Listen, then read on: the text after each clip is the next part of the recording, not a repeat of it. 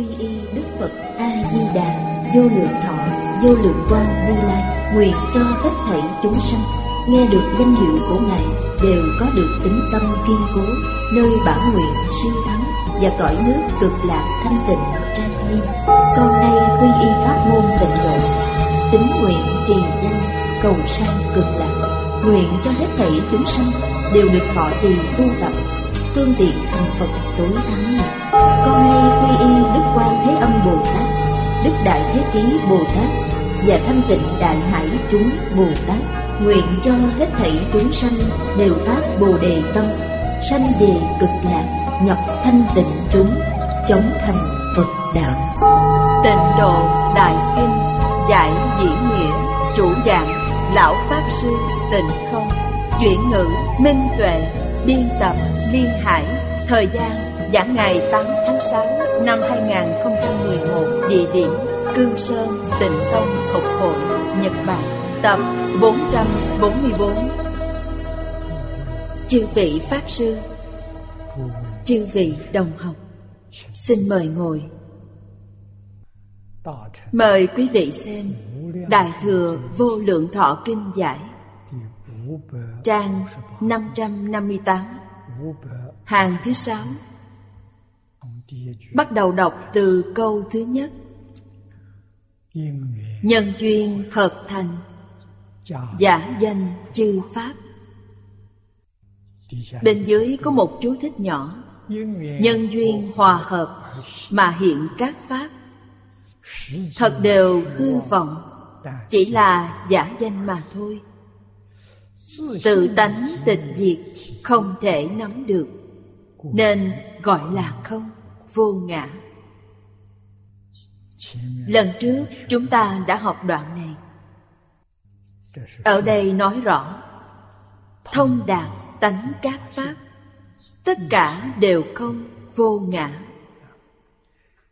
Bởi vì tất cả pháp Đều do nhân duyên hợp thành. Trong Kinh Kim Cang có nói, Nhất hợp tướng. Nhất hợp tướng rất khó hiểu. Ngày nay đã được khoa học chứng thực rồi. Thật sự là nhất hợp tướng. Cũng chính là nói Tất cả hiện tượng vật chất. Bất luận là động vật, thực vật hay khoáng vật. Dùng danh từ Phật Pháp để nói Thì đó đều là những thứ cực nhỏ. Tổ hợp lại mà thành. Danh từ khoa học hiện nay gọi là lượng tử. Tiểu quan tử. Cũng có nơi gọi là vi trung tử. Là những thứ này tổ chức mà thành. Đây là đơn vị nhỏ nhất của vật chất. Không có thứ nào nhỏ hơn nữa. Toàn là do nó tổ thành vì thế, nhân duyên hòa hợp, đây chính là hợp thành. Mà hiện các pháp, tất cả các pháp trong vũ trụ. Hiện nay chúng ta chia nó thành ba loại, động vật, thực vật và khoáng vật. Giáo lý Đại Thừa chia nó thành hai loại. Một loại là khí thế gian, một loại là hưởng tình thế gian. Đây đều thuộc về nhất hợp tướng. Duyên tụ thì nó hiện tướng. Duyên tan thì tướng không còn nữa. Cho nên nói thực đều hư vọng. Nói thật với quý vị Đó toàn là hư vọng. Trong Kinh Bát Nhã nói Tất cả Pháp đều không có. Rốt cuộc không, không nắm được đây là chân tướng sự thật. Trong Kinh Đại Thừa thường nói, Đương thể tức không, liễu bất khả đắc. Nhưng là giả danh mà thôi. Đây là nói về tướng. Tiếp theo là nói về tánh. Tự tánh tịch diệt Thể bất khả đắc. Tánh có. Tánh là tướng tịch diệt. Tịch là thanh tịnh, tịch tỉnh diệt là diệt phiền não diệt tập khí. Trong kinh hoa nghiêm nói vọng tưởng phân biệt chấp trước đều không tồn tại nữa thì gọi là diệt. Diệt là diệt tướng vọng của nó. Tướng hiện ra là vọng tướng diệt vọng tướng của nó, chứ không phải diệt tánh. Tánh là thứ bất sinh bất diệt, tự tánh là bất sinh bất diệt. Thể của tự tánh không thể nắm bắt được. Nó thật có, nhưng tại sao không nắm bắt được? Vì nó không phải là hiện tượng. Cho nên chúng ta không có cách gì để suy lượng được nó. Nó không phải là hiện tượng vật chất tiền ngũ căn của chúng ta không thể tiếp xúc được với nó. Nó cũng không phải là hiện tượng tinh thần. Nên thức thứ sáu, thức thứ bảy cũng không thể tưởng tượng ra được nó. Không thể tưởng tượng được. Nó không phải là hiện tượng tự nhiên, nên a lại gia cũng không duyên đến được. Thông thường thì chúng ta nói tám thức năm tâm sở đều không duyên đến được. Nó vẫn tồn tại. Nó tồn tại mọi lúc tồn tại mọi nơi. Trong kinh phật nói với chúng ta vấn đề này thì chỉ chứng mới biết. Chứng ngộ bằng cách nào? Buông xả nó liền hiện tiền. Quý vị liền chứng được buông bỏ vọng tưởng phân biệt chấp trước liền chứng được. Vậy chúng ta biết được khoa học triết học vĩnh viễn không thấy được nó. Vì sao vậy? Vì khoa học và triết học đều chưa buông bỏ vọng tưởng phân biệt chấp trước. Cho nên không thể suy lượng được. Nó là căn nguyên của vạn pháp nó là bản thể của vạn pháp. Nó có thể hiện, có thể sinh. A lại gia năng biến. Tức là bát thức năng biến. Tự thể của nó thật có, nhưng không thể nắm bắt được. Nên gọi là không, vô ngã. Ngã có hai loại. Tức là có hai loại ngã. Một là nhân ngã. Cả hai loại này đều là không, đều là không vô ngã. Phàm phu bất liễu. Bất liễu là không hiểu rõ. Năm uẩn hòa hợp giả hiện mà có nghĩa của ngã. Thân hiện tại của chúng ta đây. Thân này là thân năm uẩn năm uẩn là sắc thọ tưởng hành thức. Sắc là hiện tượng vật chất. Còn thọ tưởng hành thức là hiện tượng tinh thần. Thọ là cảm thọ. Chịu khổ, chịu vui. Không khổ, không vui. Thì gọi là vô ký thọ đó cũng là thọ. Tưởng là tư tưởng. Hành. Hành là niệm niệm liên tục. Sẽ không gián đoạn. Không bị cắt đứt. Hành là tướng liên tục. Thức tức là a lại gia. Trong a lại gia có thể hàm chứa chủng tử của tất cả các pháp chủng tử không phải là hiện tượng. Không phải ba loại hiện tượng mà chúng ta đã học. Nhưng đích thực có một thứ như vậy. Chúng ta gọi là ấn tượng. Chúng ta từ sáng cho đến tối. Mắt thấy tai nghe tất cả đều lưu lại dấu ấn. Dấu ấn đó được lưu giữ lại trong a lại gia. A lại gia giống như một kho tư liệu vậy đời đời kiếp kiếp vô lượng kiếp đến nay. Những thứ do sáu căn sáu thức tạo đều được lưu giữ trong a lại gia. A lại gia là một nhà kho lớn. Điều này trong kinh nói rất hay. Bởi vì trong kho tư liệu này nó không phải hình tướng không phải vật chất nếu là vật chất thì e rằng nó có nhỏ hơn nữa thì khắp cả pháp giới hư không giới cũng không dung nạp được. Quý vị liền biết a lại gia thật không thể nghĩ bàn. Do nó không phải là hiện tượng vật chất nó có thể hiện. Vì thân chúng ta là thân năm sắc sắc thọ tưởng hành thức tâm kinh, mọi người đều đọc rất thuộc. Mở đầu tâm kinh là quán tự tại bồ tát, tức là quán thế âm bồ tát. Hành thâm bát nhã ba la mật đa thời, chiếu kiến ngũ uẩn giai không. Nhân ngã là không. Quán Thế Âm Bồ Tát, Quán Thế Năm Uẩn đều không. Phần trước chúng ta đã thể hội. Luôn cho rằng Thân người này là của bản thân chúng ta. Bây giờ chúng ta đã hiểu Không phải thế. Vậy năm uẩn là gì? Năm uẩn là thứ nhỏ nhất trong cực vi mà Phật nói đến. Chính là cái ngày nay mà nhà lượng tử học nói là tiểu quan tử. Đây là cơ sở của vật chất.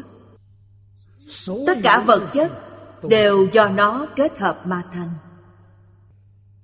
Giống như phần trước chúng ta nói Nhất hợp tướng vậy. Duyên tụ, duyên tán. Một tiểu quan tử như thế Trong đó có sắc, thọ, tưởng, hành thức. Bồ Tát Di Lặc đã cho chúng ta biết Thứ này là từ ý niệm mà thành. Phật hỏi Bồ Tát Di Lặc Tâm có niệm khởi.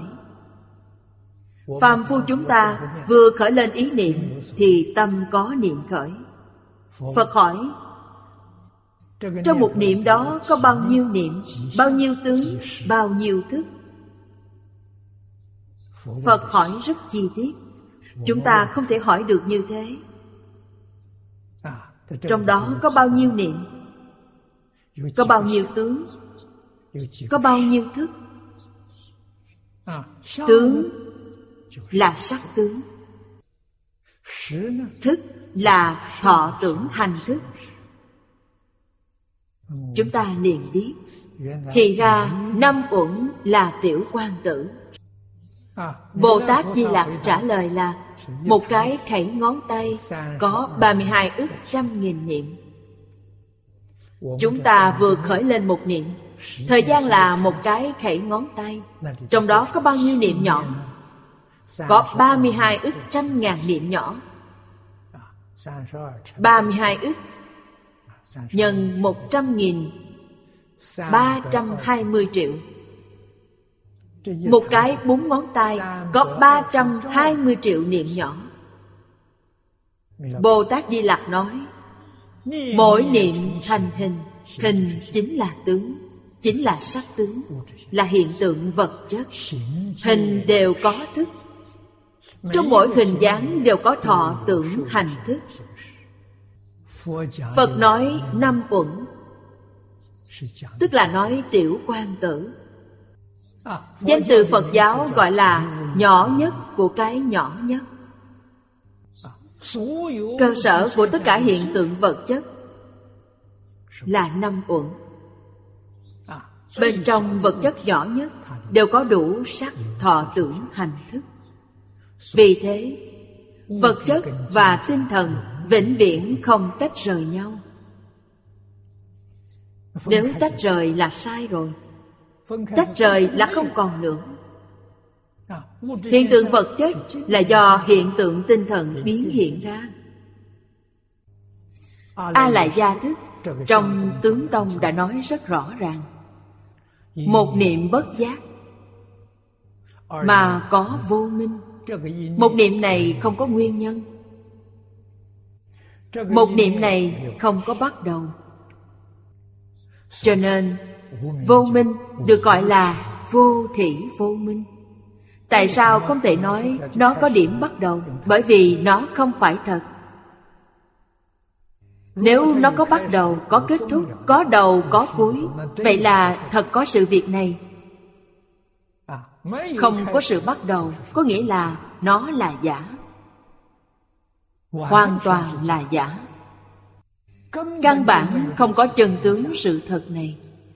Cho nên phật đã ví đó như mộng huyễn. Như bóng nước, nằm mơ có điểm khởi đầu không? Có ai mà lúc nằm mơ có thể tìm ra được sự bắt đầu mấy phút, mấy giây mấy giây trong mấy giây, liệu có tìm ra được không? Tìm không ra. Mà quý vị có đi tìm không? Sẽ không đi tìm. Vì sao vậy? Vì nó là giả. Nếu chân thì quý vị đã đi tìm rồi. Vì đó là giả, thì tìm nó làm gì? Nhất niệm bất giác là giả nên gọi là vô thị vô minh. Điều này không thể giải thích sai được. Vô thị không thể nói là rất lâu. Từ rất lâu, không tìm được điểm bắt đầu, nên gọi là vô thị nghĩ như thế thì quý vị toàn nghĩ sai rồi. Quý vị nên hiểu những lời mà bồ tát di lặc đã nói. Ý niệm này rất ngắn ngủi.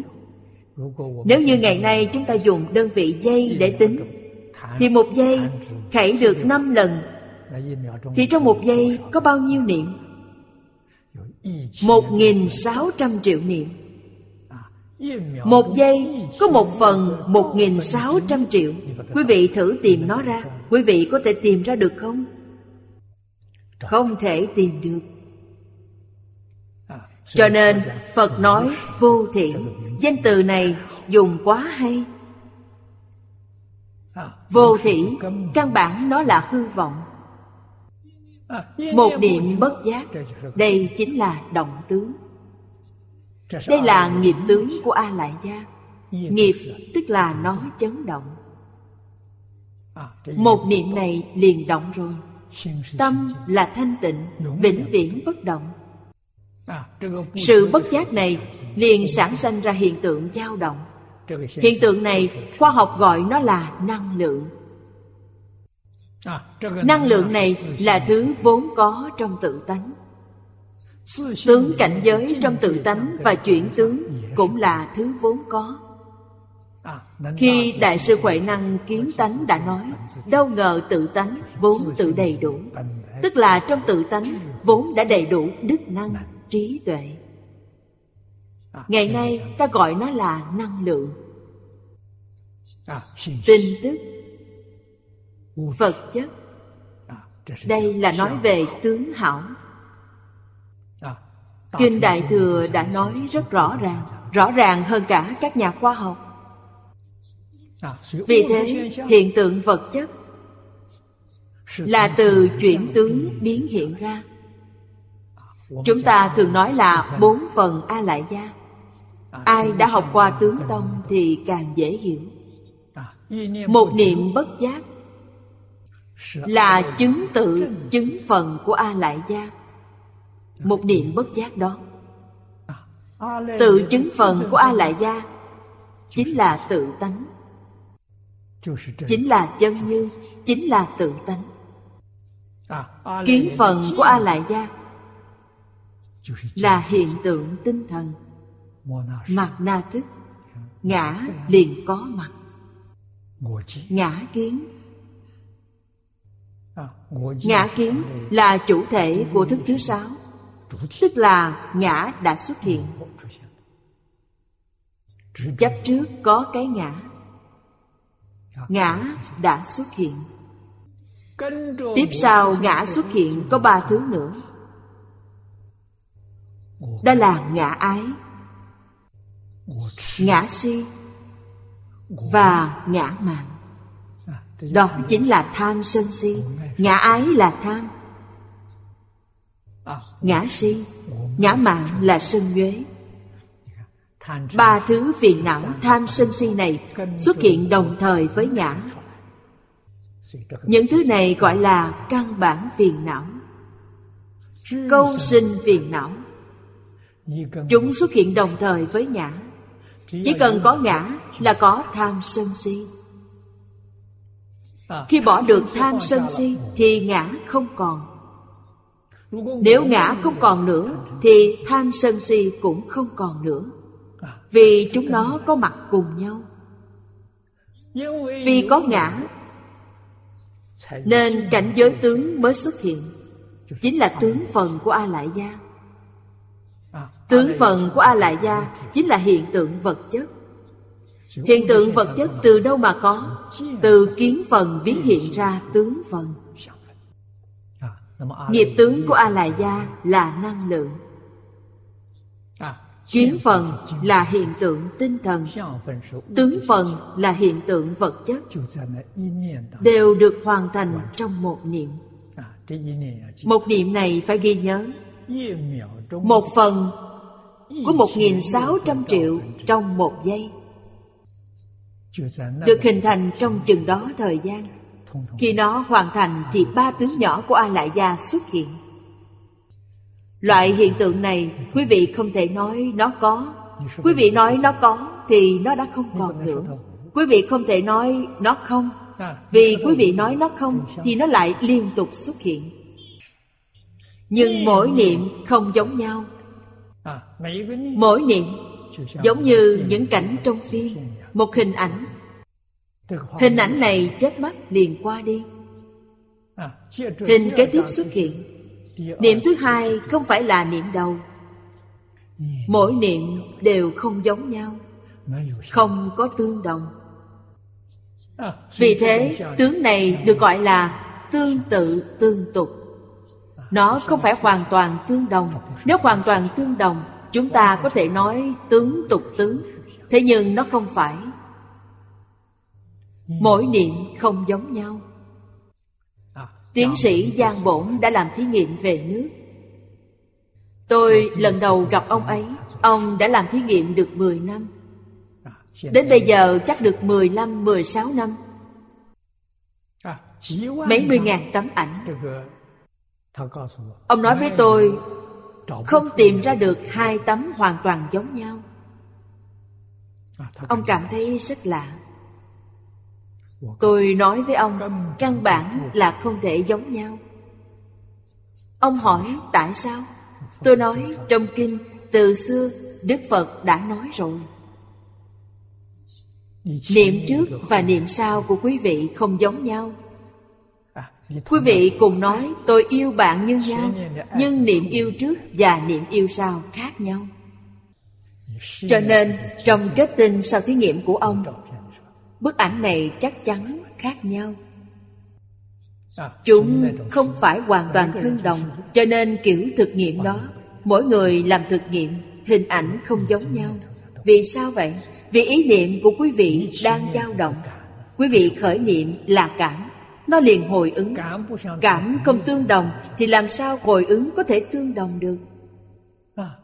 Cảm là nhân Ứng là quả vì thế nó khác nhau. Ý niệm của chúng ta Mỗi niệm đều không giống nhau. Làm sao có thể sinh ra những thứ giống nhau được? Mỗi phút giây đều thay đổi Vô thường mà. Thân bạn chúng ta không phải một ngày, một năm, mấy mười năm, không phải. Mà thân bạn chúng ta Chính như lời của Bồ Tát Di Lặc đã nói Mỗi giây có một nghìn sáu trăm triệu lần sinh diệt. Làm gì có chuyện thật Chúng ta đọc đoạn hội thoại giữa Phật và Bồ Tát Di Lặc. Nội dung đó được đề cập trong Bồ Tát Sử Thai Kinh. Chúng ta lại đọc được những báo cáo của những nhà lượng tử học gần đây. Chúng ta mới hốt nhiên đại ngộ. Chân tướng hóa ra là vậy. Bây giờ mới biết rõ, Mới thấu suốt. Thực sự hiểu rõ, thấu suốt rồi. Có điều gì tốt? Điều tốt rất lớn. Tại sao vậy? Thực sự buông xuống rồi. Nếu không hiểu rõ, Thực sự không thể buông xuống được. Tại sao đến bây giờ Quý vị vẫn chưa thể buông xuống Vì quý vị chưa hiểu rõ? Thật sự hiểu rõ rồi, Quý vị sẽ buông xuống được. Quý vị hiểu được gì? Tất cả là giả. Không một thứ gì là thật Hà tất phải tạo nghiệp. Nếu vẫn còn băn khoăn điều này Thì băn khoăn đó là tạo nghiệp Không tạo nghiệp nữa.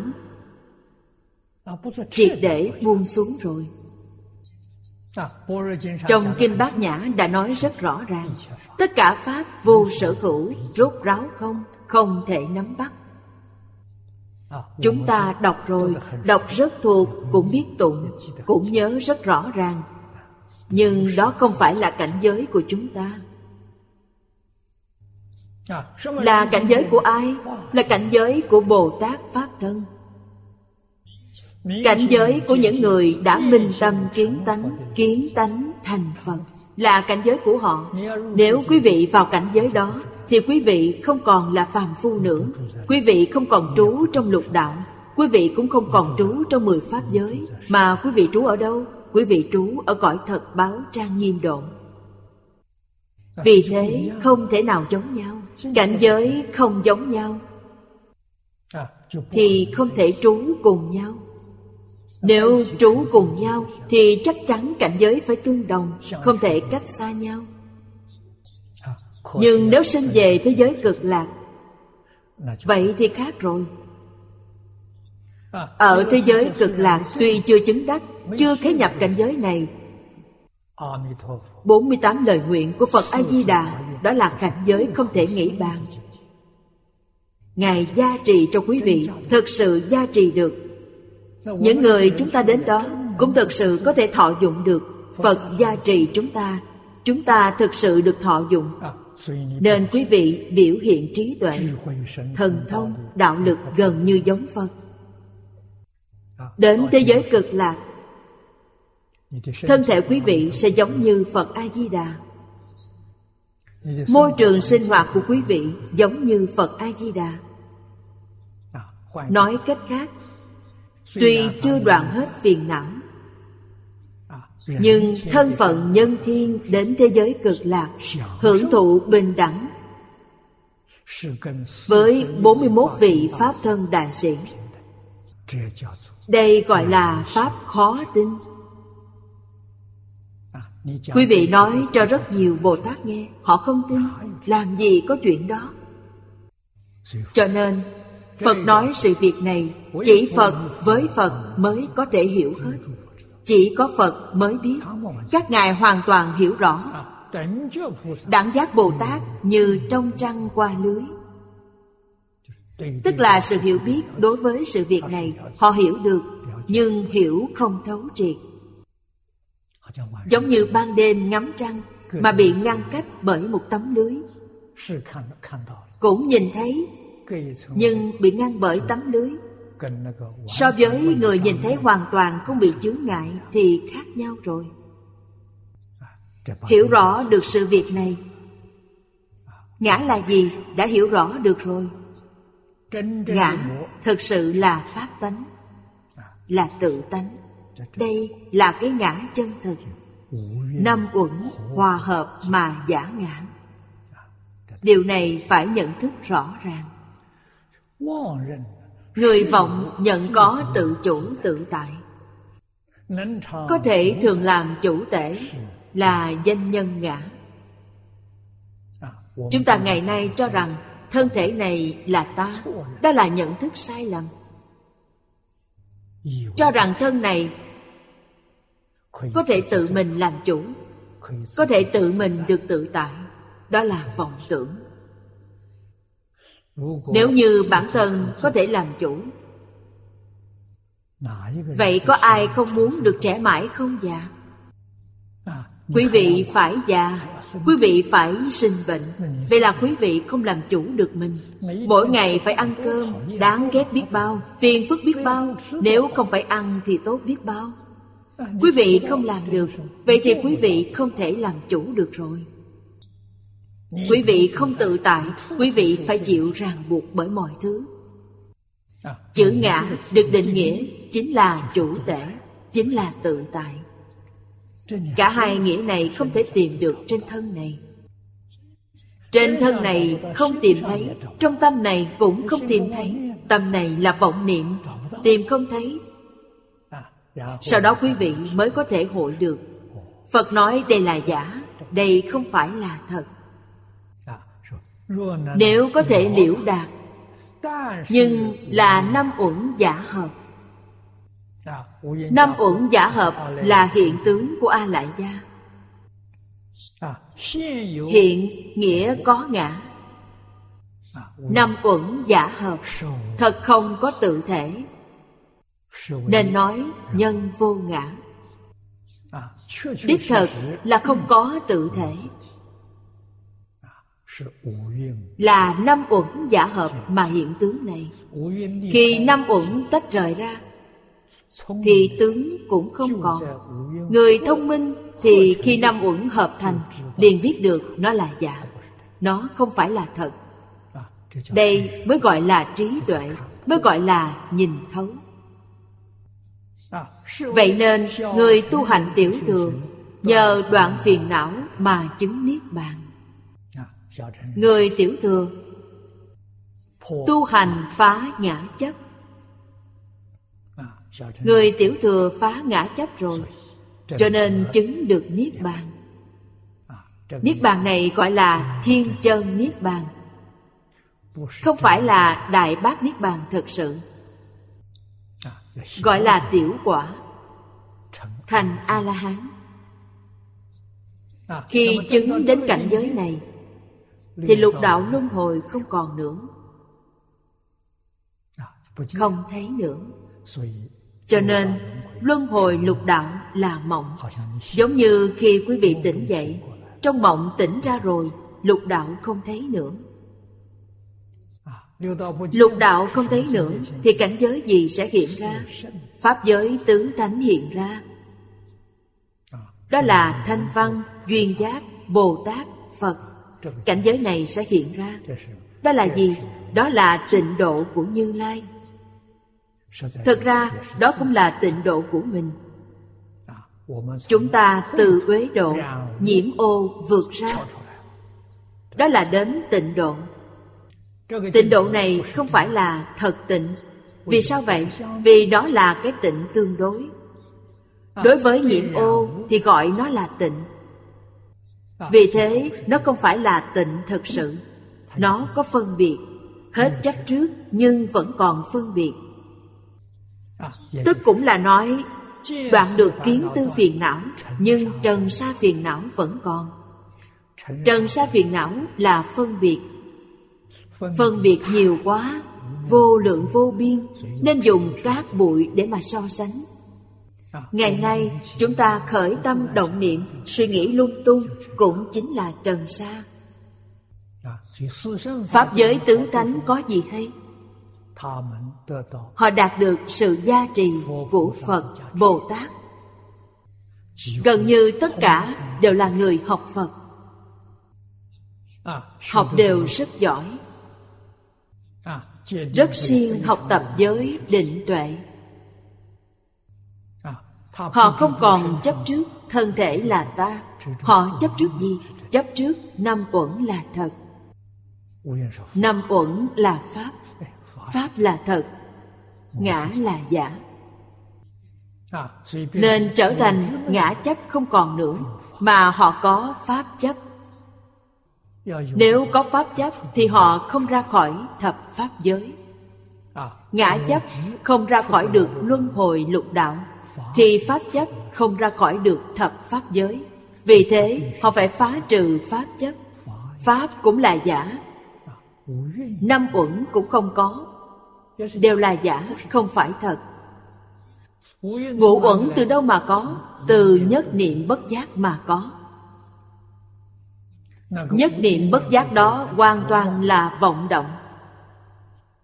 Tuyệt đối không phải là chân thật.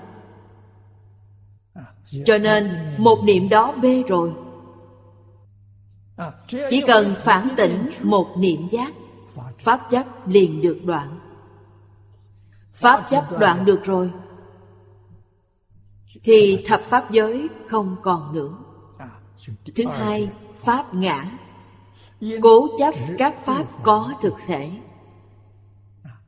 Các Pháp là nói năm uẩn Năm uẩn là Pháp. Cho rằng nó là thực thể. Nó có thực dụng vì sao vậy? Vì nó có thể hợp thành. Tất cả các pháp trong vũ trụ đều do nó hợp thành. Quý vị nói xem có thứ gì không phải là năm uẩn?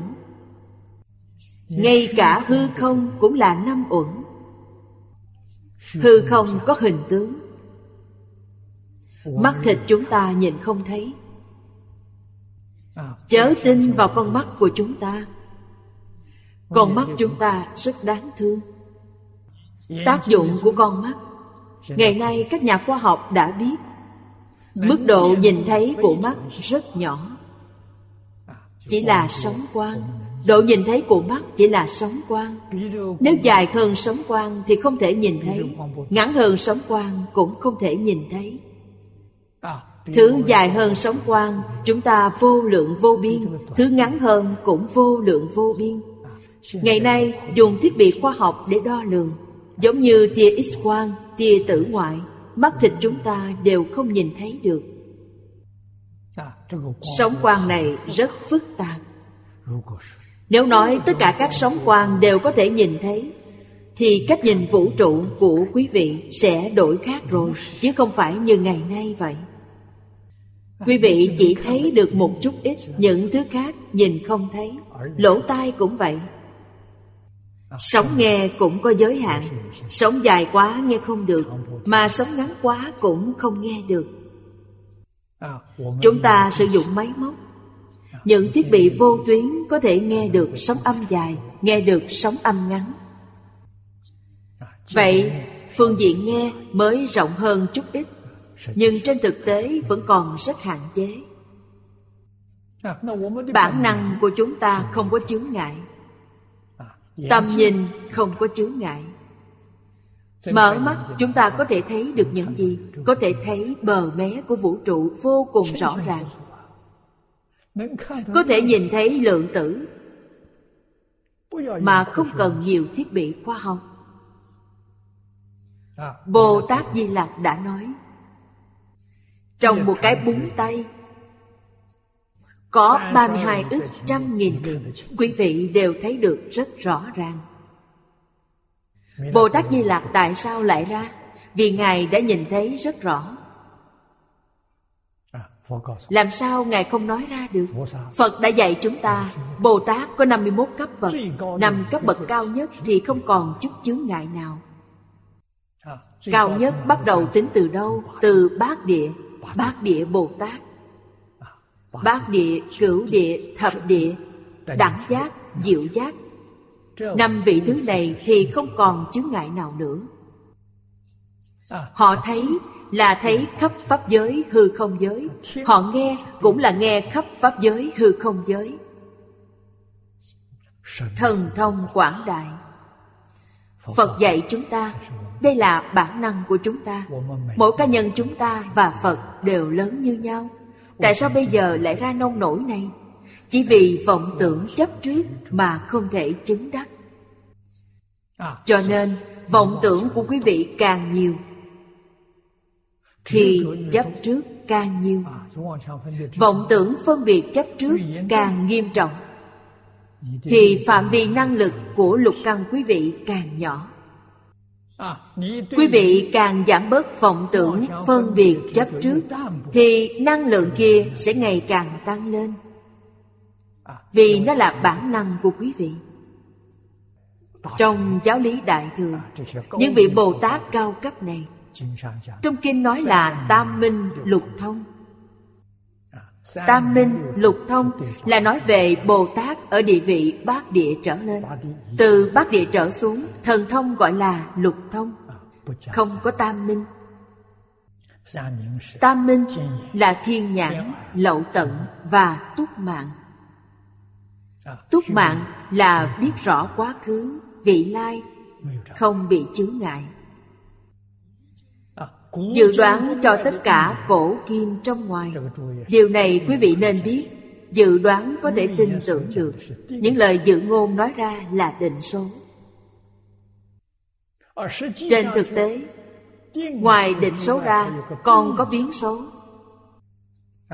Dự ngôn nói tại thời điểm nào, Tại nơi nào sẽ có tai nạn lớn xảy ra. Đến lúc đó lại không có. Có phải là lời dự đoán đã sai? Không phải vậy. Tại thời điểm đó họ nhìn thấy, Ở thời điểm đó đích thực là như thế, Nhưng tại sao lại có sự thay đổi? Nơi này lòng người đã trở thành tiện Thì tai nạn sẽ không xảy ra nữa. Đó là biến số. Tất cả Pháp đều do tâm sanh. Ở nơi này vốn mọi thứ rất tốt, Nhưng do lòng người trở nên độc ác, Thì tự nhiên mọi chuyện trở nên xấu đi. Sở dĩ biến số là tạm thời phát sinh. Dự ngôn của họ vô cùng chính xác. Nếu như hôm nay họ đến dự đoán, Thì không có chút thay đổi nào. Đó là những gì xảy ra trong ngày. Hôm nay tôi nói việc của ngày mai. Ngày mai có thể sẽ xảy ra những thay đổi. Vì Pháp thế gian không có định số, Mà thay đổi theo lòng người. Những điều này Phật đã dạy rất rõ, Tướng do tâm sanh, Cảnh do tâm chuyển. Môi trường chúng ta đang sống Sẽ thay đổi theo tâm chúng ta. Tâm chúng ta thanh tịnh Thì cõi nước này sẽ thanh tịnh. Tâm ô nhiễm Thì môi trường sống xung quanh Sẽ trở thành uế độ. Tâm địa hiền lành, Đó chính là thế giới tốt đẹp. Giống như thế giới cực lạc vậy. Tâm địa bất thiện, Thì tai nạn gì cũng xảy đến. Sự việc này, Từ ba nghìn năm trước, Đức Phật đã nói một cách rõ ràng, thấu triệt. Người xưa tin tưởng. Vì thế, khi có tai nạn xuất hiện, Mọi người lập tức đề cao cảnh giác, quay đầu phản tỉnh, sám hối, sửa đổi lỗi lầm, làm hóa giải tai nạn ngày nay có người tin tưởng khoa học, không tin tưởng lời thánh hiền. Lời thánh hiền dạy là tâm học, cái học của tâm tánh. Bây giờ chúng ta mới hiểu ra, tâm niệm là cơ sở của vật chất. Muốn giải quyết vấn đề hiện nay, vẫn phải bắt đầu tìm từ trên tâm niệm mới có thể giải quyết được. Bởi vì tâm niệm có thể thay đổi vật chất vật chất không thể thay đổi tâm niệm được. Mà tâm niệm mới có thể thay đổi vật chất. Cho nên gặp phải thiên tai ta chỉ cần hồi tâm hướng thiện. Ngày xưa khi gặp phải thiên tai hoàng đế phải tắm gội trai giới phải cầu nguyện phải làm việc tốt. Phải đại xá thiên hạ. Làm những việc tốt này để cầu phước cho nhân dân cả nước. Nó thật hiệu quả. Bởi vì hoàng thượng dẫn đầu, mọi người đều phản tỉnh, mọi người đều có tâm sám hối. Ngày xưa làm những việc gì sai rồi, bây giờ không làm nữa. Ý niệm đoan chánh. Hành vi được sửa đổi rồi thì cho dù thiên tai không thể hoàn toàn phá giải nhưng cũng giảm nhẹ đáng kể. Sẽ không tạo thành những tổn hại nghiêm trọng. Thật là có ý nghĩa. Con người ngày nay không tin nói rằng đó là mê tín. Đến vài mươi năm sau Nhà khoa học đã chứng minh những sự việc này. Đó là thật. Ý niệm đích thực đã làm thay đổi vật chất Lúc đó, còn cho là trò cười. Quý vị xem, Người mấy mươi năm trước ngốc nghếch biết bao. Không hiểu được đạo lý này. Khi tai nạn xảy ra, chỉ biết gánh chịu. Chịu khổ, chịu nạn, Không thể hóa giải. Kỳ thực, sự việc trong vũ trụ, Không có tai nạn nào là không thể hóa giải. Tất cả đều có thể. Vấn đề chính là quý vị có hiểu biết hay không? Quý vị có thấu hiểu hay không? Hiểu được thật tướng của các Pháp Thì quý vị sẽ có cách. Không hiểu rõ thật tướng các Pháp Thì quý vị phải chịu. Đây gọi là mê ngộ không đồng. Giác ngộ thì giải quyết được, Còn mê lầm thì mãi mãi không giải quyết được giải quyết theo phương pháp khoa học, hậu di chứng không tưởng tượng nổi. Hiện tại, chúng ta đang bị khoa học hại. Nếm một chút ngọt ngào. Thế nhưng phải trả giá không biết là bao nhiêu. Bình tĩnh tư duy được không bằng mất. Tôi tin rằng, thiên tai giáng xuống thế giới này có nghiêm trọng hơn nữa con người nghiêm túc suy nghĩ, xem khoa học có phải là vạn năng không? Khoa học không thể giải quyết. Chúng ta phải suy nghĩ xem có phương pháp nào để giải quyết không? Họ sẽ thực tâm mong cầu. Hiện nay con người vẫn chưa tin tưởng, mà hoàn toàn tin vào khoa học. Cho nên phát hiện của max planck vẫn chưa có ảnh hưởng đến toàn xã hội được. Thực nghiệm về nước của tiến sĩ giang bổn ở tokyo. vừa bắt đầu gợi ý cho chúng ta rất nhiều vấn đề tốt. Làm cho chúng ta biết được khoáng vật nó vẫn có giác tri thấy nghe. Sông núi đất đai là khoáng vật. Nếu quý vị biết nó thực sự có giác tri thấy nghe chúng ta dành tâm yêu thương cho nó nó sẽ vững chắc. Nếu chúng ta dùng tâm hoài nghi với nó nó sẽ lỏng lẻo. Nếu nó lỏng lẻo thì trái đất sẽ dễ dàng sụt lún, núi cao dễ dàng đổ sụp. Nếu như lòng tin kiên định, thì trái đất này sẽ kiên cố. Trong kinh địa tạng nói, kiên lao địa thần. Nếu nó thực sự vững chắc kiên cố, thì sẽ không xảy ra sự cố kiên cố nhờ đâu mà thành tựu, nhờ vào lòng tin. Ngày nay thế giới này tràn lan những nghi ngờ. Vì sao như vậy? Khoa học đề xướng hoài nghi. Thứ hoài nghi mang lại là tất cả hiện tượng vật chất đều lỏng lẻo. Không còn kiên cố nữa. Việc này mang lại rắc rối lớn phần tiếp theo. Nếu hiểu rõ các pháp chỉ do nhân duyên sinh thật vô tự thể nên gọi pháp vô ngã. Tiểu thừa chỉ ngộ nhân vô ngã. Bồ tát ngộ cả hai đều vô ngã. Ở đây bồ tát có thể giải quyết được vấn đề. Biết rõ nhân và pháp đều từ tự tánh biến hiện ra. Tự tánh mê rồi mới có hiện tượng này xuất hiện. Tự tánh giác thì hiện tượng này cũng không. Chư phật bồ tát ở đây nói bồ tát pháp thân ứng hóa trong mười pháp giới. Mười pháp giới do nghiệp lực chúng ta biến hiện ra. Các ngài ở bất cứ đâu trong mười pháp giới đó bất cứ lúc nào bất cứ nơi đâu họ không mê họ luôn sáng suốt. Nghiệp chúng sinh tạo. Quả báo hiện tiền. Phật bồ tát giáo hóa họ như thế nào? Các ngài sẽ nói rõ ràng chi tiết về chân tướng sự thực. Giúp chúng sinh phá mê khai ngộ. Sau khi khai ngộ không mê nữa thì vấn đề liền được giải quyết. Chư phật bồ tát giúp đỡ chúng sinh. Mục đích là lìa khổ được vui. Phương pháp là phá mê khai ngộ. Quý vị phải hiểu được lìa khổ được vui là quả. Khổ từ đâu mà có, khổ từ mê mà có. Vui từ đâu mà có, từ ngộ mà ra. Dùng phương pháp gì để chỉ họ phá mê khai ngộ? Đó là phải làm giáo dục, dạy học.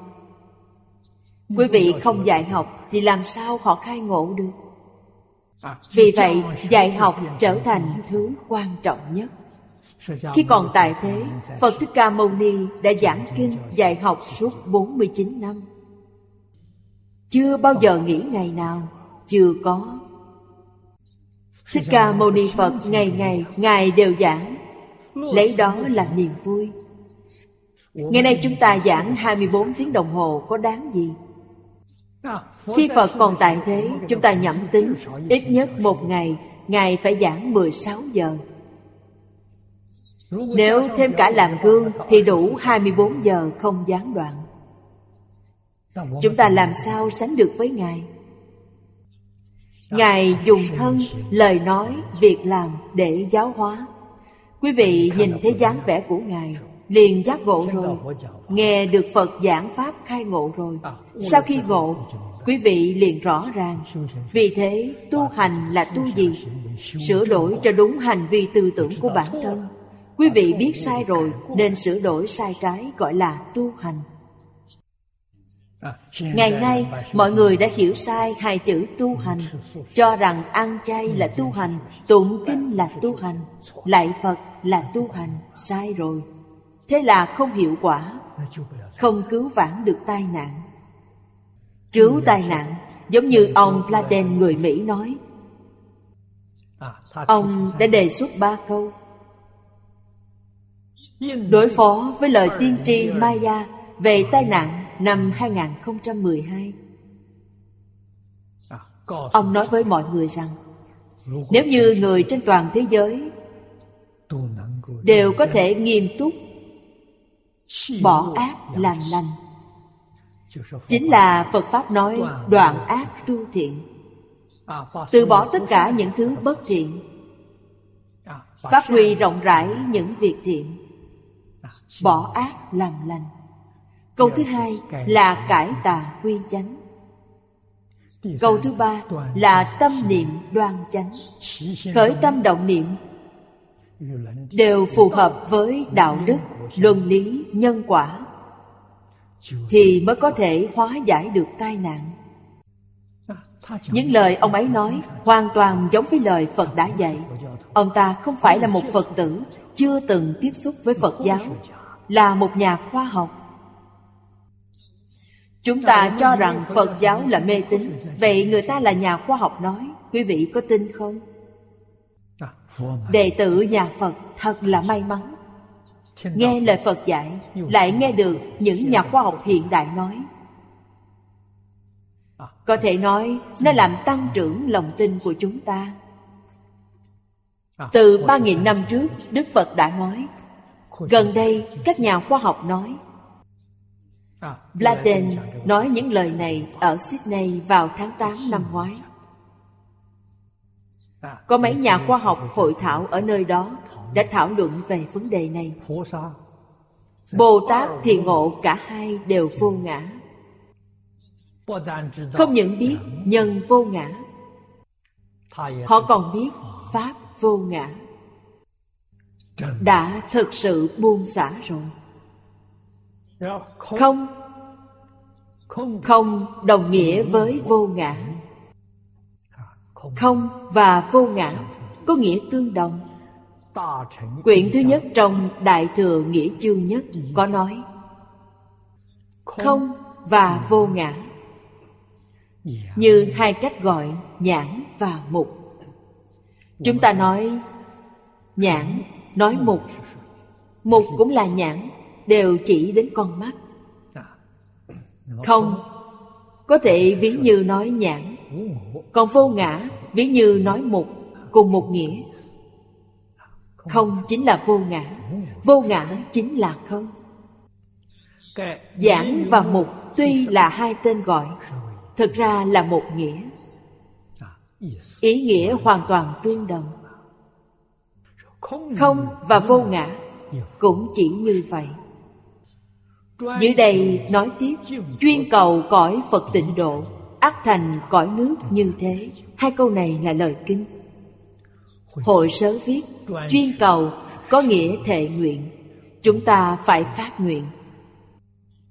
Phật A-di-đà đã làm gương cho chúng ta noi theo. Ngài thật làm, Thật phát ra 48 lời nguyện. Chuyên cầu tịnh độ. Sau khi phát nguyện, lại thật tu. Năm kiếp tu thành. Cho nên, thế giới cực lạc tự nhiên xuất hiện. Đó là gì? trí tuệ vốn có trong tự tánh là thể. Thể năng hiện. Phật Di Đà 48 nguyện và năm kiếp tu hành là duyên. Có nhân, có duyên. Quả sẽ hiện tiền. Cho nên thế giới cực lạc là hạnh nguyện của Phật A-di-đà. Là thành tựu của trí tuệ bát nhã vốn có trong tự tánh. Ta hiểu nó đến như thế nào? Nó không phải do nhân công xây dựng. Không có người thi công Không phải vậy. Nó hoàn toàn là biến hiện ra. Biến hiện như thế Phật từng nói về luân hồi lục đạo. Trời dục giới trong lục đạo. Tầng trời thứ năm trong dục giới. Dục giới có sáu tầng trời. Tầng trời thứ năm, Phước báo của họ. Đức hạnh của họ. Đức hạnh và phước báo Đều có thể biến hiện. Tùy theo lòng mong muốn. Tất cả là do biến hóa tạo nên. Điều này chúng ta nên biết. Tầng trời thứ năm chính là trời hóa lạc. Tất cả những thọ dụng đều do biến hiện mà có. Thế giới cực lạc sao lại không làm được? Phật a di đà cao hơn họ nhiều. Việc tu hành ở cõi trời thứ năm chắc chắn thời gian không lâu như vậy năm kiếp tu hành là điều không thể. Trong nhân gian này, chúng ta thường nghe nói, đại phú, đại quý trong nhân gian là người làm vua chúa, giàu sang quyền thế, phước báo lớn như vậy, địa vị cao như vậy, phải tu hành trong bao lâu? Thông thường nói mười đời đời đời kiếp kiếp. Mười đời tu mới được phước báo lớn như vậy. Không phải một đời một đời tu không xong. Phải mười đời. Vậy chúng ta thử nghĩ. Nếu có thể tu đến cõi trời hóa lạc trời tha hóa tự tại thì chắc chắn không chỉ mười đời mười đời không thể đạt được. Chúng ta sẽ nghĩ chắc phải một trăm đời. Tu hành một trăm đời. Thì quý vị mới có thể tu đến địa vị cao như vậy. Không những phải tu thượng phẩm thiện mà còn phải tu thiền định. Phải tu từ bi hỷ xả thì quý vị mới có thể sinh lên cõi trời hóa lạc trời tha hóa tự tại. Phật a di đà phải tu bao nhiêu thời gian? Năm kiếp. Thời gian năm kiếp không thể nào tính được. Trong kinh không nói tiểu kiếp trung kiếp. Vậy chắc chắn đó là đại kiếp rồi. Thế nào là đại kiếp? thế giới thành trụ hoài không một lần là một đại kiếp. Một lần thành trụ hoại không là một kiếp. Thế giới này thành trụ hoại không đến năm lần. Quý vị nghĩ xem thời gian dài bao nhiêu? Lúc đó 48 nguyện mới tu thành. Thành được cái gì? Được tự nhiên cảm ứng. Tùy theo tâm muốn. Thế giới thành tựu đã hiện tiền. Rồi Nguyện thứ nhất là không có ba đường ác. Thực sự không có ba đường ác. Không những không có ba đường ác Mà ngay cả Atula, La Sát cũng không có. Chỉ có hai đường trời và người. Nguyện nguyện ứng hiện đâu có dễ thế. Thành tựu sau thời gian dài như thế từ thí dụ tầng trời thứ năm tầng trời thứ sáu cõi dục nhìn lại để thể hội quan sát thế giới cực lạc liền không hoài nghi nữa đích thực trong kinh đức thế tôn thường nói một câu tất cả pháp đều từ tâm tưởng sinh tâm tưởng này chính là phải chuyên nhất. Chuyên tưởng. Có một câu nữa phù hợp với câu của thế tôn. Giữ tâm một chỗ, việc gì cũng làm được.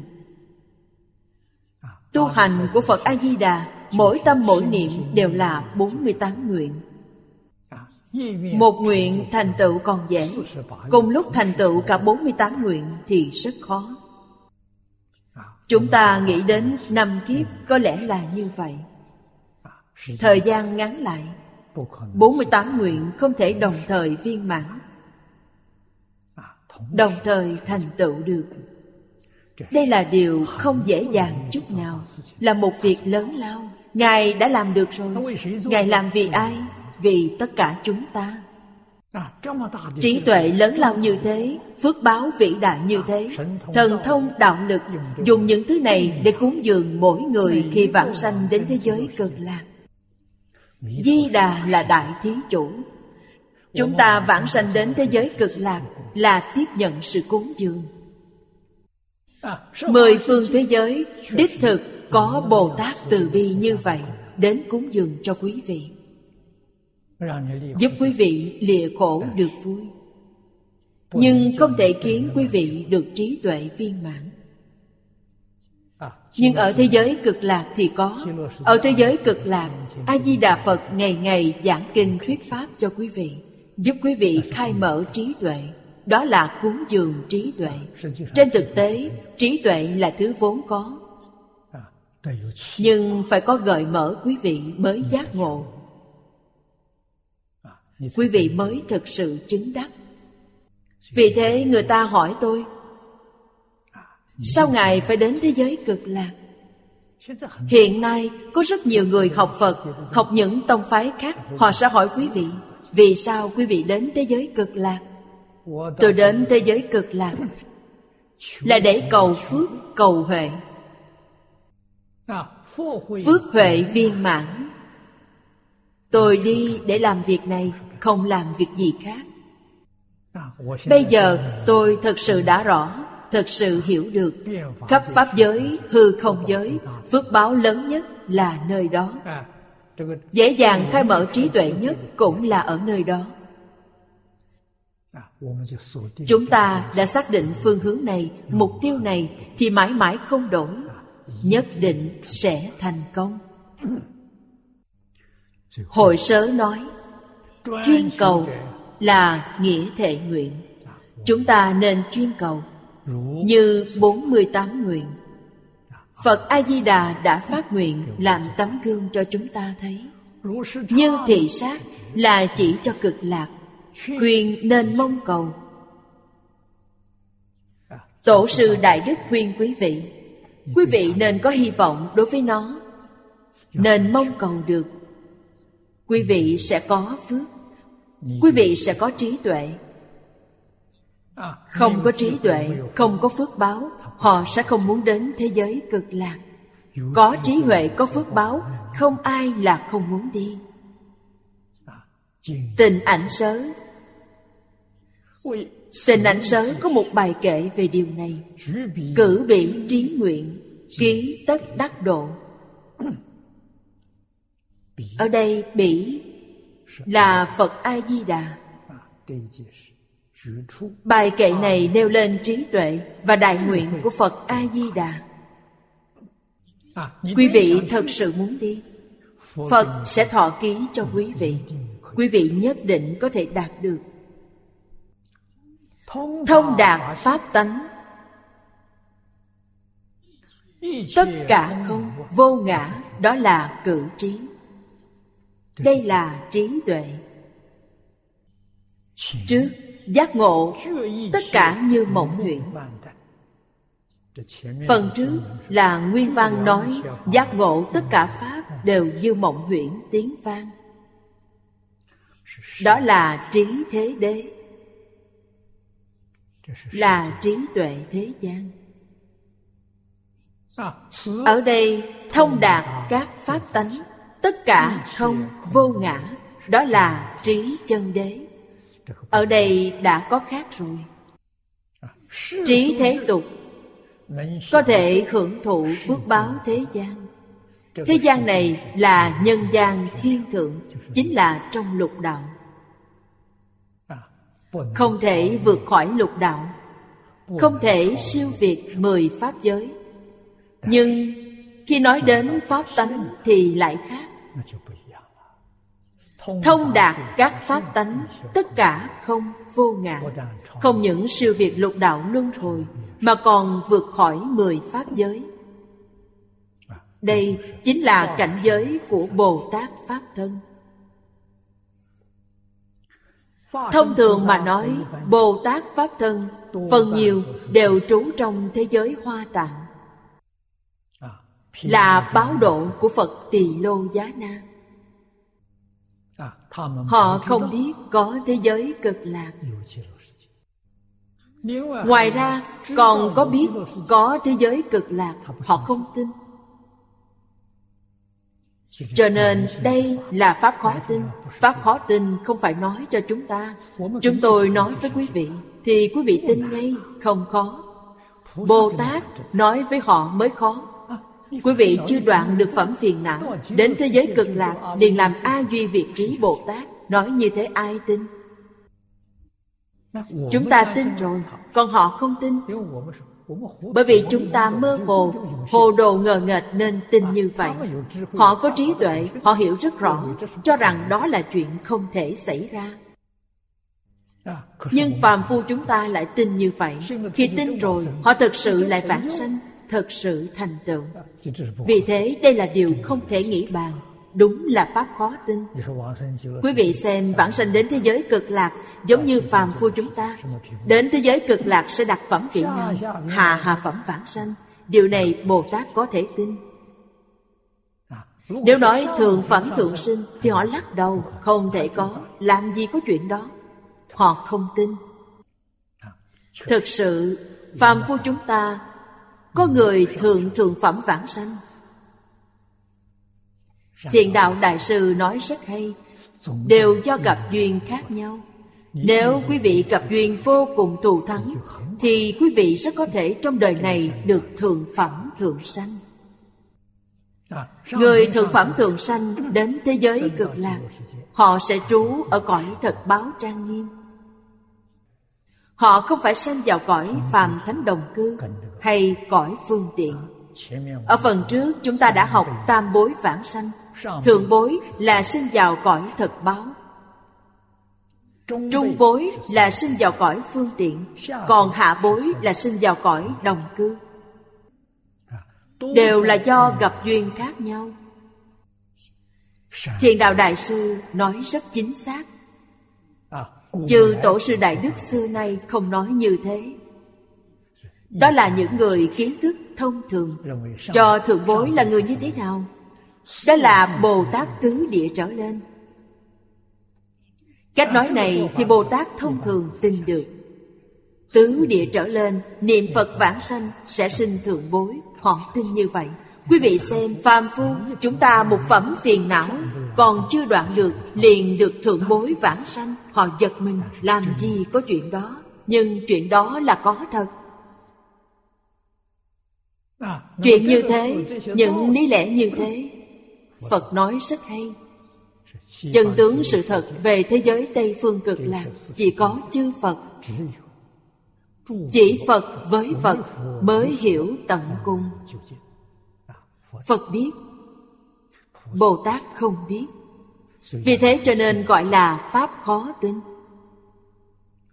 Ngày nay chúng ta gặp được rồi Thật là hy hữu.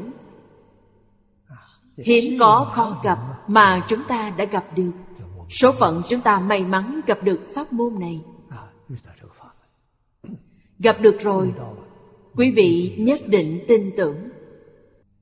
Quý vị gặp được rồi thật là có ý nghĩa. Quý vị gặp rồi nếu như không tin tưởng Cho rằng mình là phàm phu Tạo nghiệp đầy mình thì làm sao có thể vãng sanh? Mình làm sao có thể được thượng phẩm vãng sanh Vậy thì quý vị nhất định không thể vãng sanh được. Đã có người hỏi tôi Tôi liền nói với họ Ông chắc chắn không thể vãng sanh. Ông ấy nói vì sao? Tôi bảo vì ông có hoài nghi. Ông hoài nghi chính mình. Vấn đề là ở chỗ này. Nếu quý vị không nghi ngờ bản thân Quý vị nhất định sẽ được thượng phẩm thượng sanh cho nên việc này không phải người khác quyết định cho quý vị, Mà bản thân quý vị quyết định lấy. Phẩm vị cao thấp, Nói thật là do quý vị buông bỏ được nhiều hay ít. Tôi, đối với thế gian này, Thế giới, thân tâm, tất cả đều buông xuống, Không chút bận tâm. Tôi niệm Phật vãng sanh chính là thượng bối vãng sanh. Vẫn còn một chút vướng bận, Vậy là quý vị liền đi xuống. Điều này trong giáo lý Đại Thừa nói nhiều lắm. Nói về lý Phàm phu thành Phật chỉ nơi một niệm. Một niệm giác Phàm phu liền thành Phật. Một niệm mê, Phật liền trở thành phàm phu.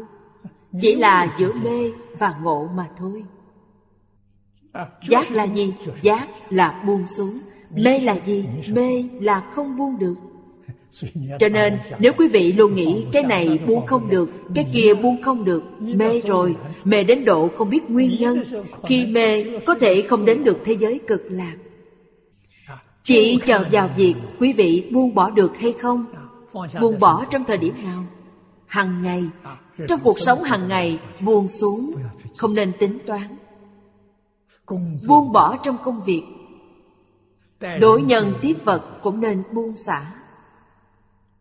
Buông bỏ những gì? Buông bỏ tự tư tự lợi. Buông bỏ danh văn lợi dưỡng. Buông bỏ tham ái ngũ dục lục trần. Buông bỏ tham sân si mạng nghi là được rồi. Quý vị vãng sanh Thì phẩm vị đã được nâng cao rất nhiều. Không thể không buông bỏ Đoạn này trong phần chú giải và điều chúng ta nói Chuyên cầu tịnh độ là phát nguyện vậy. Rất quan trọng. Rất quan trọng. Sẽ thành cõi nước này. Đây là Phật thọ ký cho quý vị. Quý vị chắc chắn sẽ thành công. Do trí và nguyện Thọ ký sẽ thành cõi tịnh độ. Quý vị chắc chắn vãng sanh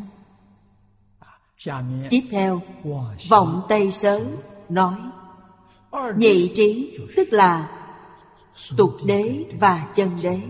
Phần trước đã nói qua Nhị đế tuy khác không giống nhau Nhưng tánh lại không giống. Tuy biết tánh không Nhưng nguyện tịnh độ. Hai câu này vô cùng quý giá Vô cùng khó được Chúng ta phải nhớ kỹ. Không nên cho rằng tất cả đều là không. Mặc kệ tôi chẳng mong gì nữa. Như thế là sai. Khi trí tuệ quý vị chưa mở, Quý vị ghét thủ không? Không của quý vị là gì? Cái không đó hoàn toàn do vô minh che lấp tự tánh của quý vị. Quả báo trong tương lai của quý vị là tam đồ. Quý vị đã hiểu sai kinh Phật. Hiểu sai ý Phật. Vì thế nhất định là biết tánh không Không chấp trước nữa, Triệt để buông xuống, Nguyện tịnh độ. Tôi đến thế giới Tây Phương cực lạc, Đến gặp Phật A-di-đà.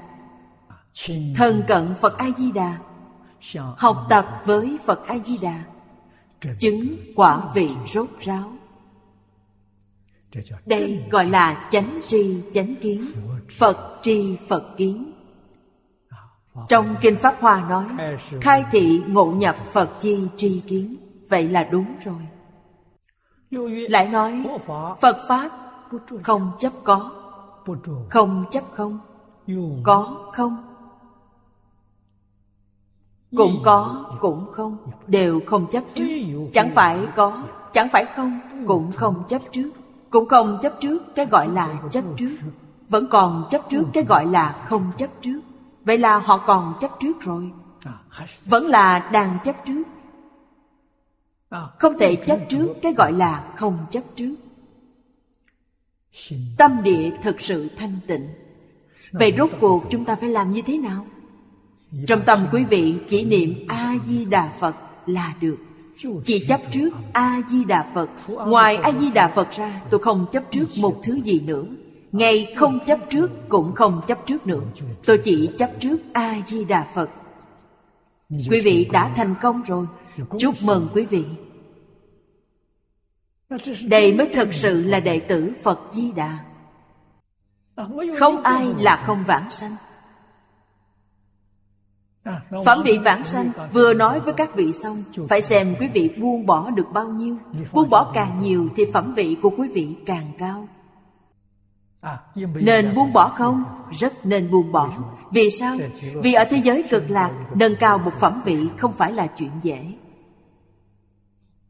Nếu chúng ta đều buông bỏ được hết Thì phẩm vị lập tức được nâng lên. Vì thế thế giới này cũng tốt Không xấu lắm đó là một bước đệm tốt nhất cho chúng ta vãng sanh thế giới cực lạc. Tình chấp nghiêm trọng nhất Nhất định phải buông xuống. Nó là chướng ngại trong những chướng ngại Chướng ngại nghiêm trọng. Trong kinh nói rất hay, Ái không nặng, Không sinh ta bà. Niệm không nhất, Không sinh tịnh độ vì sao quý vị đến thế gian này? Vì sao mãi không ra được sanh tử luân hồi? Vì ái tình của quý vị quá nặng. Chính là sự rắc rối này. Nếu quý vị dứt bỏ được các ái tình, Nhưng ái tình thật không phải dễ bỏ. Phật Pháp cũng không phải thật sự bảo quý vị phải dứt bỏ ái tình, Mà bảo quý vị chuyển biến. Chuyển biến thành trí tuệ. Trí tuệ và ái tình chỉ là một việc. Lúc B gọi là ái tình. Khi giác ngộ rồi là trí tuệ. Nó cùng một thể, Là hai mặt của một thể. Vì thế, tình là mê Trí là ngộ. Phá mê khai ngộ. Chuyển tình thức của quý vị Thành trí tuệ bát nhã. Đó là gì? Đó là tình yêu thật sự. Đó không phải giả. Tình yêu đích thực là gì? Quý vị sẽ giúp họ thành phật. Khi quý vị đang mê, họ đọa địa ngục, quý vị sẽ cùng họ xuống địa ngục. Đây gọi là mãi đắm sông ái. Vậy sông ái là gì? Sông ái là địa ngục vô gián. Không phải là một nơi tốt lại chạy đến nơi đó. Vì người mê đều rất muốn nghe, Phải hiểu rõ rồi họ mới lo sợ, Mới biết được. Sợ mất hồn rồi. Yếu chi Bất trú nhị biên, Viễn ly tứ cố Diệu khế trung đạo, Bình đẳng nhất tướng Không trú nhị biên Nhị biên chính là hai bên, Không và có.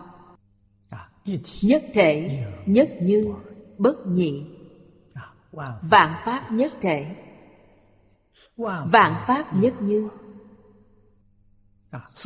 Tứ cuốn, Phần trước đã học qua. Ly tứ cuốn, tuyệt bách phi. Tứ cú đều là hiến luận. Tức trước đây đã nói là có không, Cũng có, cũng không. Chẳng phải có, chẳng phải không. Những thứ này đều buông xuống. Trung đạo liền hiện tiền, gọi là diệu khế trung đạo. Bình đẳng nhất tướng. Kinh kim cang nói, vô ngã, vô nhân, vô chúng sanh, vô thọ giả. Tu tất cả thiện pháp, liền đắc a nậu đa la tam miệu tam bồ đề. Điều này kinh kim cang thường nói kinh kim cang là bộ kinh người trung quốc thích đọc nhất.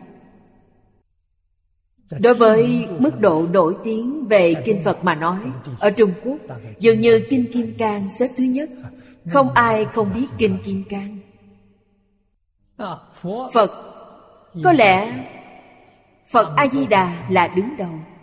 Có rất nhiều người không biết đến Phật Thích Ca Mâu Ni Nhưng không có ai không biết Phật A-di-đà là đứng đầu. Bồ Tát thì có Bồ Tát Quán Thế Âm đứng đầu. Đây là gì? Mọi người đều rất thích. Kinh Kim Cang gọi là phá bốn tướng Tu tất cả thiện pháp. Chỉ cần tu. Không nên chấp trước, Không nên phân biệt. Tận tâm, tận lực để tu, Thì công đức sẽ rất lớn.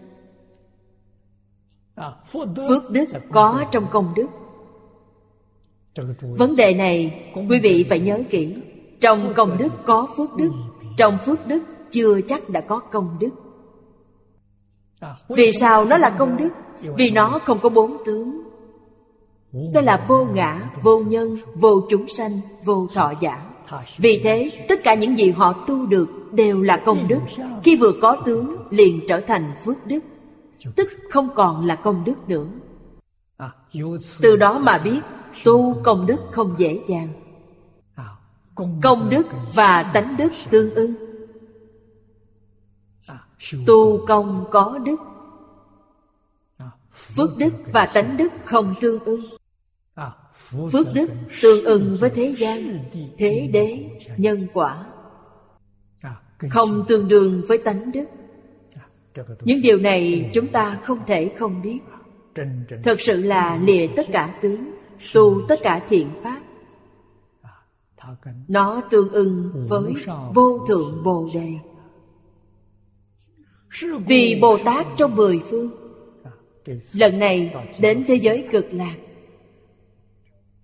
Những Bồ Tát trong mười phương, Họ đã thâm đạt Pháp không? Những vị Bồ Tát này Trình độ thấp nhất Cũng phá được bốn tướng rồi. Vị trình độ cao Chúng ta tin rằng Họ đã phá được bốn kiến rồi. Bốn kiến là gì? Bốn tướng là vô ngã tướng, vô nhân tướng, vô chúng sinh tướng, vô thọ giả tướng. Đây là phá tướng tướng. Đó là các vị trình độ thấp. Các vị trình độ cao thì Vô nhân kiến, vô ngã kiến, vô chúng sinh kiến, vô thọ giả kiến. Không những tướng không còn nữa Ý niệm này cũng không còn nữa. Đây là trình độ cao. Phá bốn tướng là cảnh giới tứ quả của tiểu thừa. Phá tứ kiến là cảnh giới của đại thừa Pháp thân Bồ Tát. Cũng chính là nói Khi bốn kiến phá rồi Liền siêu việt mười Pháp giới. Vãng sanh về thế giới Tây Phương cực lạc. Họ thật sự sinh vào cõi thật báo trang nghiêm của thế giới cực lạc. Họ không còn bốn kiến nữa. Bốn kiến không còn nữa Thì cái gì xuất hiện? Tâm thanh tịnh xuất hiện. Thanh tịnh bình đẳng giác. Trong đề kinh chúng ta đang học đây sẽ xuất hiện Thanh tịnh, bình đẳng giác là Pháp thân Bồ Tát. Theo Kinh Hoa Nghiêm, Là bậc viên giáo sơ trú trở lên. Theo biệt giáo là sơ địa trở lên, Mới đạt đến cảnh giới này. Riêng phạm phu chúng ta chỉ cần buông bỏ là được. Đại sư Huệ Năng đã làm gương cho chúng ta thấy. Năm đó Ngài 24 tuổi. Nhưng Ngài đã chứng địa vị nào trong Kinh Kim Cang? Phá bốn kiến Chứ không phải bốn tướng. Bốn kiến đã phá rồi. Một điểm vừa chuyển, Ngài liền trở thành Pháp thân Bồ Tát. Ngài tương đồng với cảnh giới Mà Thích Ca Mâu Ni Phật Ngồi dưới cội Bồ Đề, Đêm nhìn sao sáng Đại triệt, đại ngộ. Thích Ca Mâu Ni Phật Đã thị phạm cho chúng ta thấy, Cũng phá bốn kiến vì thế, Những vị Bồ Tát đến thế giới cực lạc thâm viếng, Họ thâm đạt Pháp không? Phá bốn tướng là nhân không? Phá bốn kiến là pháp không? Chuyên cầu tịnh độ, Đây là điều vô cùng vô cùng quý giá. Tức là xa lìa bốn tướng, Tu các thiện pháp. Nên sẽ thành cõi nước như vậy ắt thành cõi nước như vậy, Tức là giống thế giới cực lạc, Quý vị sẽ đạt được. Điều này Thánh nhân Trung Quốc nói là chỉ ư chí thiện. Lại hội sớ nói, Vì thế Bồ Tát hiểu rõ ba không. Trí không chấp trước, Mà dùng đại bi bồi dưỡng tâm, Phát nguyện tịnh độ Tuy Phật độ tịnh, Mà thường tịch tỉnh. Đó là tức nhất pháp cú. Trí tuệ chân thật, pháp thân vô vi. Đây là điều trong hội sớ nói. Những vị bồ tát này đều là pháp thân bồ tát. Họ đối với tam không. Nhân không, pháp không không không gọi là ba không. Không cũng là không. Đây là thực tướng các pháp. Rốt ráo viên mãn. đây là điều pháp thân bồ tát chứng đắc được. Trong thiền tông trung quốc gọi là đại triệt đại ngộ minh tâm kiến tánh kiến tánh thành phật. Phật ở đây là phần chứng tức phật là phật thực sự, không phải phật giả. Họ không còn ở trong mười pháp giới. Trí vô sở trước. Đây là trí tuệ chân thật. Họ đã buông bỏ tất cả vọng tưởng phân biệt chấp trước. Đây chính là vô sở trước. Chúng ta thường nói không khởi tâm, không động niệm, không phân biệt, không chấp trước mọi lúc mọi nơi. Họ đều trú trong cảnh giới này. Sáu căn tiếp xúc cảnh giới bên ngoài. Thông thường chúng ta nói mong sao được vậy thuận lợi như ý. Dùng vô số phương tiện thiện xảo để giúp chúng sinh giác ngộ. Bản thân thực sự không bị dính mắc nếu còn chấp tướng quý vị nên nhớ rõ đó là giả không phải thật thật thì không chấp tướng nữa giả mới chấp tướng chấp tướng những gì tiếng tâm lợi dưỡng họ vẫn giữ những ý nghĩ đó dùng phật để lừa đảo những phật tử thiện lương những người như vậy họ tạo vô lượng vô biên tác nghiệp quả báo của họ là rơi vào địa ngục vô gian. Chúng ta phải có năng lực phân biệt tà chánh phải tỉ mỉ quan sát. Học khổng lão phu tử nghe lời họ nói nhìn việc họ làm. Cẩn thận quan sát những hành vi của họ. Xem họ có thật sự làm được không? Nếu giả dối thì chúng ta phải làm sao? Phải kính nhi viễn chi. Chúng ta cung kính họ. Lời họ nói cũng hay lắm. Chúng ta có thể học tập. Còn hành vi của họ chúng ta không học. Như thế là đúng rồi. Đại sư trí giả cũng đã dạy chúng ta như vậy. Ngài có hai câu rất hay. Nói được không làm được. thầy của cả nước vậy lời ngài nói rất hay. Đọc nhiều kinh sách. Huân tập kinh điển đại thừa thời gian dài. Họ đã được âm thầm thay đổi. Vì sao vẫn còn làm sai sự việc? Do phiền não chưa đoạn sạch. Nghiệp lực vẫn còn thường thường xuất hiện. Vì thế kiểu người này làm thầy của mọi người. Nói được lại làm được bảo bối của quốc gia vậy. Đó là quốc bảo. Làm đến quốc sư đã giỏi lắm rồi. Đến quốc bảo thì kiếm đâu ra Tìm không ra. Ngày nay tìm ra được bậc quốc sư Đã là khó lắm rồi. Nhưng trong mỗi câu Ngài nói Đều căn cứ theo giáo lý Ngài nói không sai. Điểm này rất quan trọng. Nếu Ngài dùng ý của Ngài để nói Chắc chắn sẽ có sai lầm. Ngài không có ý gì. Nói cho quý vị biết Phật không có ý gì Bồ Tát cũng không có ý gì A-la-hán cũng không có ý gì. Có ý là sai rồi Bộ Kinh Vô Lượng Thọ này, Quý vị đọc ra, Quý vị có ý nghĩ. Đó là Kinh Vô Lượng Thọ của bản thân quý vị, Không phải của Phật. Thích Ca Mâu Ni Phật chắc chắn sẽ không có ý gì. Không có ý là bởi trong đó đã có vô lượng nghĩa. Thế nào là vô lượng nghĩa? Người nhân thấy nhân, Người trí thấy trí. Mỗi người đọc sẽ có ý riêng của chính mình. Nếu quý vị không tin Thì quý vị xem chú giải. Kinh Vô Lượng Thọ, có đến hơn 20 chú giải của các tổ Nhật Bản. Quý vị xem, Mỗi người sẽ có mỗi ý. Nhưng ý đó của họ đều chính xác, Không có sai lầm. Quý vị nên hiểu điều đó. Tại sao không sai lầm? Vì họ thật sự có công phu tu chứng. Khi họ tu chứng, Họ nhìn thấy một mặt Không thấy được toàn diện.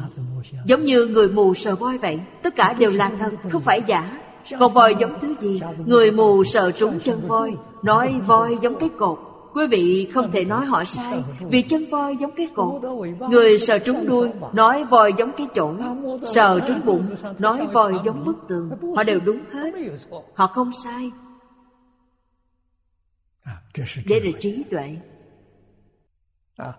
vì vậy chúng ta nghe kinh chúng ta xem chú giải. Phải hiểu được nên có thứ trí tuệ này. nếu không quý vị sẽ bị nó làm mê. Một nguyên tắc chung chính là Kinh giáo của Phật từ trong tự tánh mà lưu xuất ra. Tự tánh không có khởi tâm động niệm Không có phân biệt chấp trước. Tự nhiên lưu lộ ra đây gọi là chân kinh. Chúng ta tiếp thu nó bằng cách nào? Cũng dùng cách tự nhiên. Không khởi tâm, Không động niệm, Không phân biệt, Không chấp trước. Ý nghĩa của kinh này Quý vị hoàn toàn hiểu ra được. Chúng ta vẫn còn khởi tâm động niệm, Chúng ta vẫn còn phân biệt chấp trước. Thì những thứ chúng ta đọc được Chỉ là một phần giống như người mù sờ voi. Quý vị không thể nói họ sai Quý vị cũng không thể nói họ đúng. Cho nên buông bỏ vọng tưởng Phân biệt chấp trước Thì quý vị mới đọc được chân kinh. Đó là những thứ nguyên bản Mà chư Phật Như Lai lưu xuất ra từ tự tánh. Kinh Phật khó hiểu Chính là khó ở chỗ này vậy. Đây thật sự là điều rất khó cho nên Phật nói rất hay. Phật Pháp không ai nói, Tùy trí không thể hiểu. Tức là ngày nay không có ai giảng giải Người nào giảng giải Người có tu có chứng. Ngày nay người có tu có chứng Biết đi tìm ở đâu? Tìm không ra. Tổ sư Đại Đức ngày xưa, Chú giải cũng không phải là việc dễ. Chú giải kinh điển cần điều kiện gì? Phải chứng quả chưa chứng quả không dám chú giải kinh. Không giống như ngày nay Hiện nay có người gan thật lớn.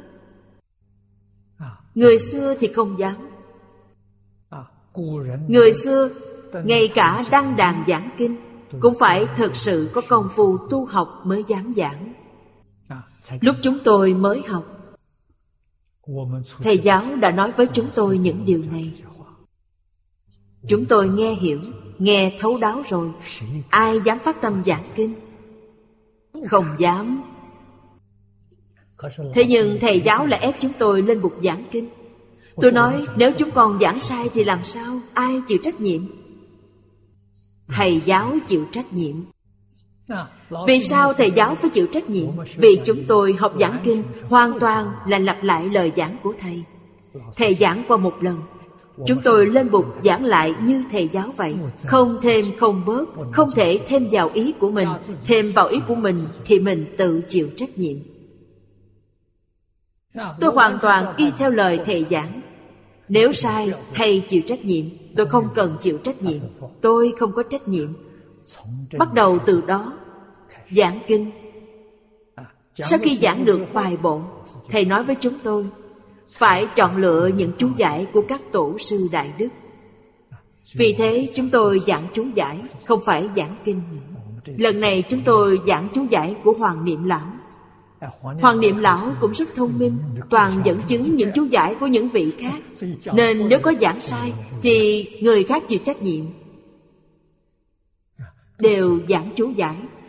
Đây là con đường mà Thầy đã chỉ cho chúng tôi. Nếu không, chúng tôi không dám phát tâm. Giảng chú giải là dịch văn ngôn ra văn bạch thoại Dùng những câu chữ thật mộc mạc dễ hiểu Để mọi người nghe là hiểu được, Không đến nỗi khiến đại chúng hiểu sai. Điều này vô cùng quan trọng. Gặp những đoạn khó hoặc cảm thấy chú giải không được thích hợp. Nếu gặp những trường hợp như vậy, gặp phải thì chỉ đọc qua là được không được giảng. Đọc thôi thì không giảng. Nếu sai thì người ta sai. Không phải mình sai, đọc qua là được rồi. Những vấn đề này quý vị phải xem chú giải của người xưa. Có rất nhiều kinh văn cảm thấy rất quan trọng, nhưng tại sao họ không chú? Thì tôi bảo họ cũng không hiểu. Vì thế họ lướt qua là được rồi. Chúng ta phải học những điều này Từ các vị tổ sư Đại Đức. Như thế mới tránh được sai lầm. Nhưng tịnh tông có một ưu điểm rất lớn.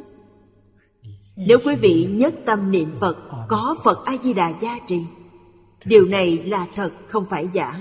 Khi đăng đàn giảng kinh, Đa phần là do Phật lực gia trì. Vì sao vậy? Vì bản thân chưa từng nghĩ đến. Sau khi giảng xong, Mọi người đều khen, giảng rất hay, Nghe ra cũng hay. Đây là mình giảng sao? Là do Phật lực gia trì. Bản thân không nghĩ ra được. Vì thế, thật sự có tam bảo gia trì. Thật sự Pháp hỷ sung mãn, Nhưng phải chuẩn bị. Không thể không chuẩn bị, Không chuẩn bị mà chỉ chờ Phật gia trì. Như thế là quý vị đầu cơ trục lợi. Phật sẽ không gia trì cho quý vị đâu. Bản thân vô cùng nỗ lực. Lúc lên bục giảng, Phật mới gia trì. Có thể những thứ quý vị chuẩn bị không được dùng đến. Những điều quý vị lên bục giảng Không biết từ đâu mà có nữa. Những trường hợp như vậy thường xảy ra. Có thể tăng trưởng lòng tin của quý vị, Tăng thêm nguyện lực cho quý vị. Chuyên cầu tịnh độ, Chuyên niệm di đà. Chỗ này, Không trú nhị biên, Xa rời tứ cuốn, Diệu khế trung đạo, Bình đẳng nhất tướng. Trong Kinh Kim Cang nói, Bốn tướng bốn kiến. Tướng kiến họ không biết Nói bốn tướng cũng được Nói bốn kiến cũng được. Phải lìa bỏ bốn tướng Tu tất cả thiện pháp. Như thế mới có thể thành tựu quốc độ như vậy. Hết giờ rồi, hôm nay chúng ta học đến đây. Nam Mô A Di Đà Phật. Nguyện đem công đức này hồi hướng bốn ân và ba cõi Nguyện khắp Pháp giới các chúng sanh. Đồng sanh cực lạc thành Phật đạo. Chúng Phật tử đạo tràng tịnh độ. Nam Mô A Di Đà Phật.